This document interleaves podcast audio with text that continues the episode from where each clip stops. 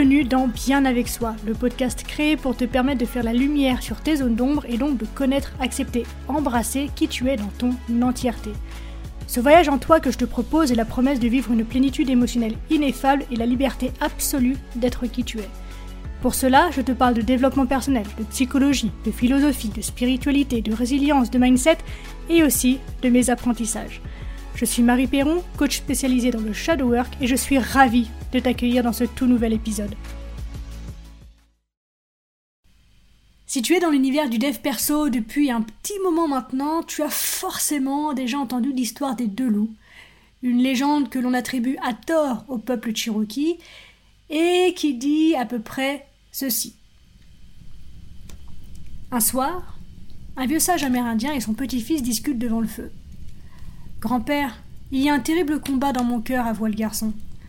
Deux loups vivent en moi et s'affrontent. Le premier est bon, il vit en harmonie avec les autres loups.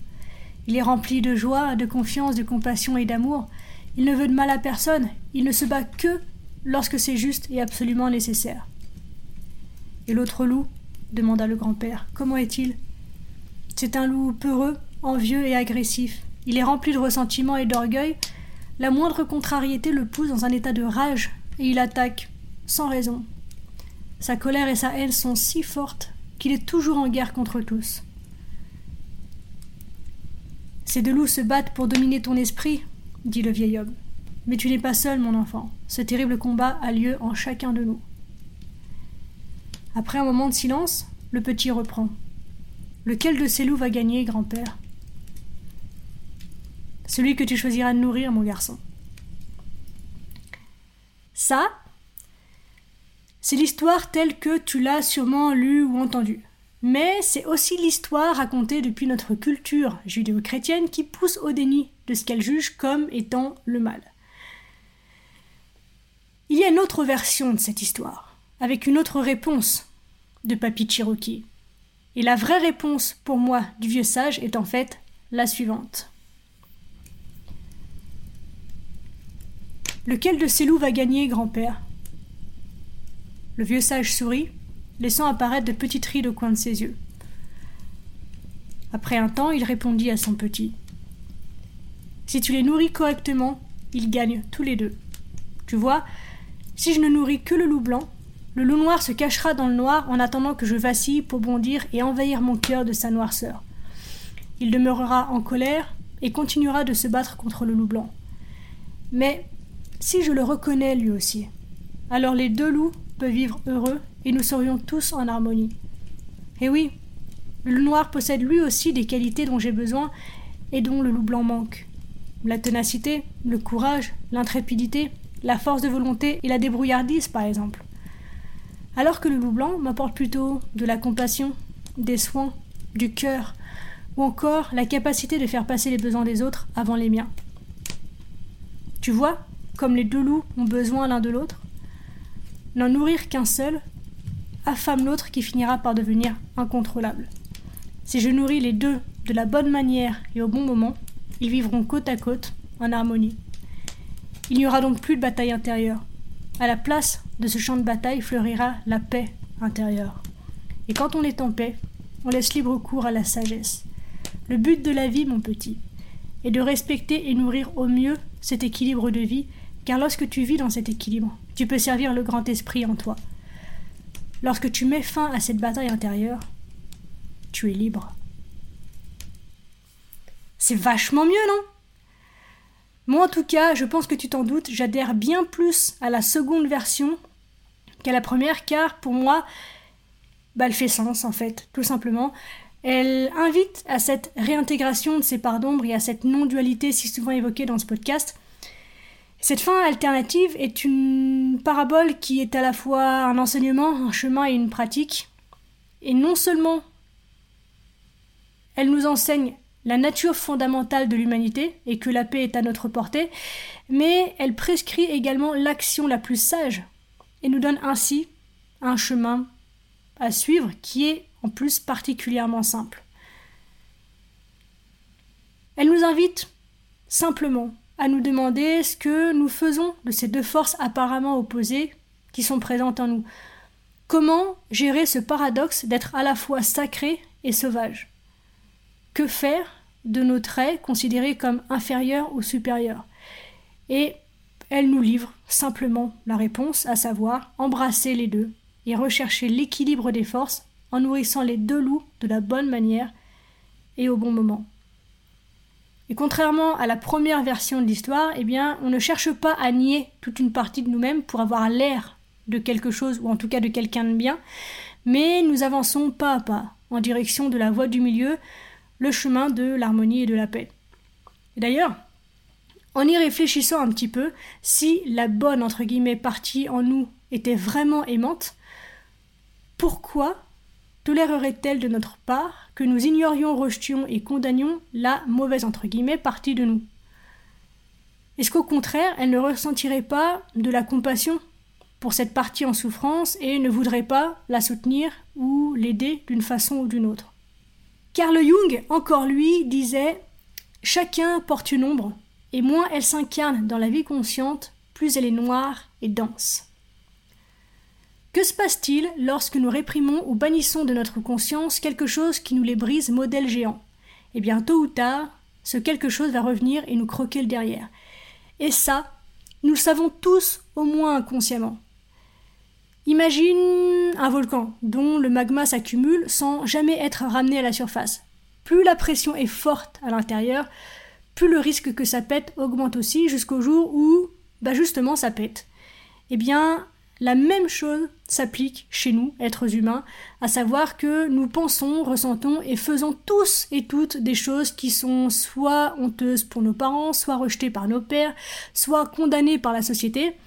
Et ces éruptions que l'on préfère éviter pour ne pas risquer le rejet ou l'abandon s'enfouissent parfois très profondément en nous, faisant monter la pression pour former ce qu'on appelle le moi de l'ombre. Mais Contrairement à ce qu'on essaye de se faire croire, c'est pas parce qu'on enterre très profondément ces traits dans notre inconscient qu'ils n'existent plus. Au contraire, ils sont toujours là et bien là, en arrière-plan et bien plus présents dans ton quotidien que tu ne le crois. Et la seule chose dont ces parts de toi ont besoin, c'est de reconnaissance et d'amour.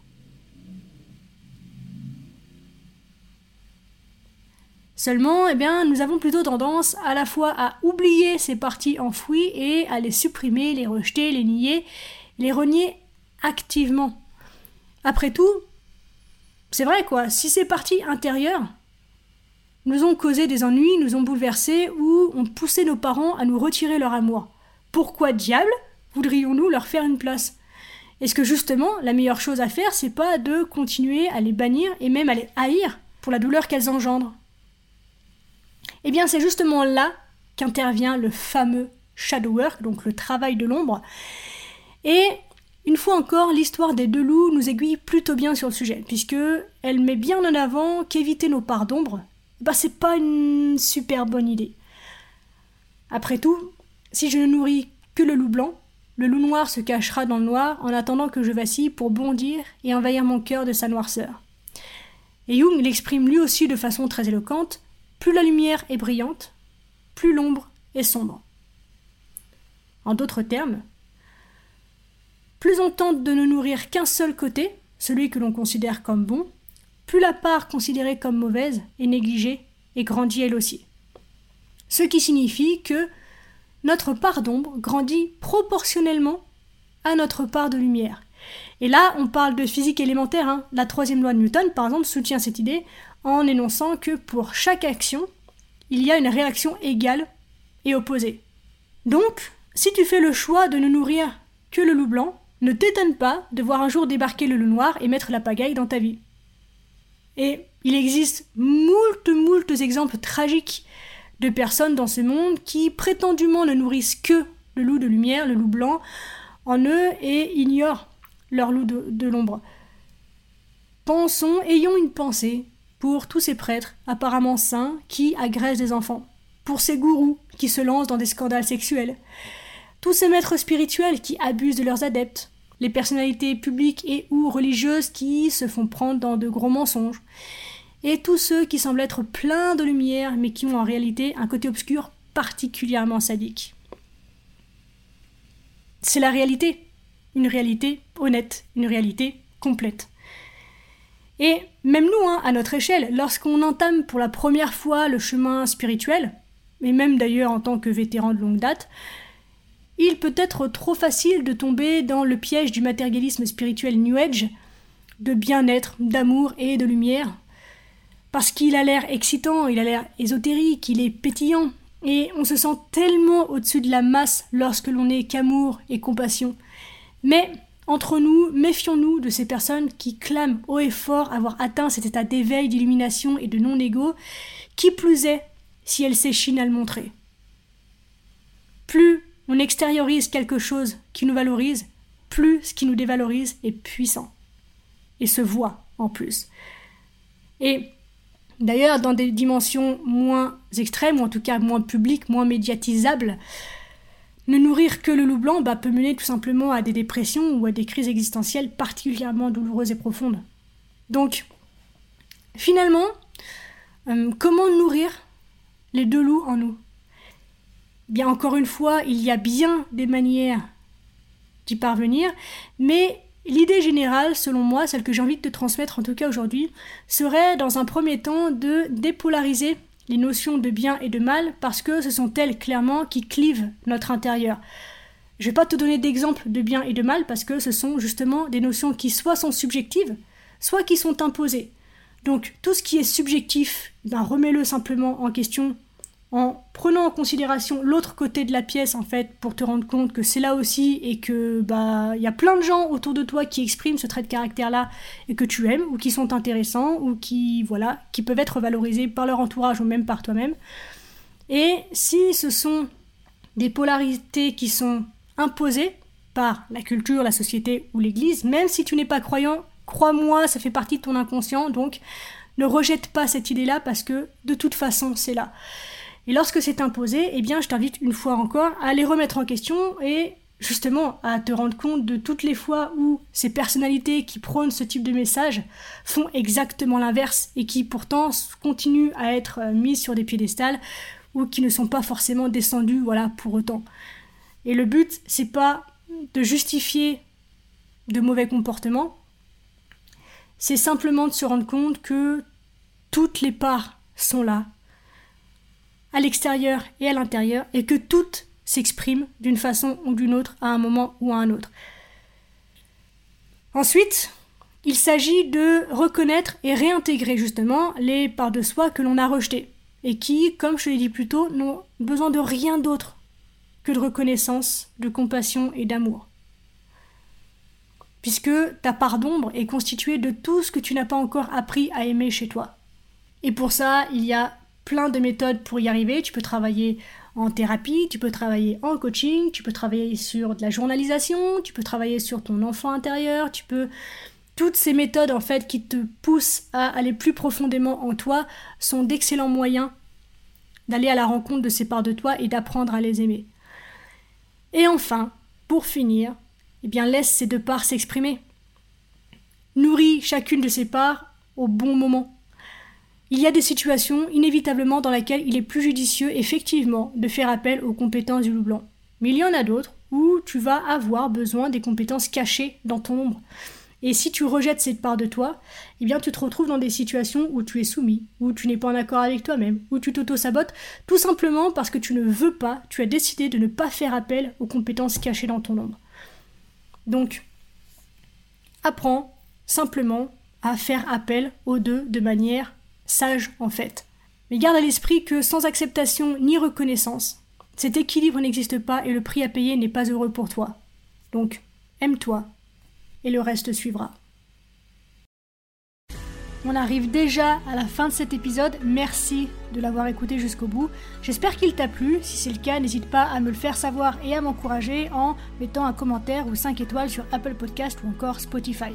Les témoignages, les interactions, ça aide simplement à mettre le contenu en avant et donc à agrandir la communauté et c'est vraiment super important pour moi donc merci pour ta contribution. Dernière chose, si tu as envie de me poser des questions, d'interagir avec moi ou de me soumettre des sujets que tu aimerais que j'évoque dans ce podcast, eh bien n'hésite pas à me le faire savoir en privé sur Instagram, le lien se trouve dans la description.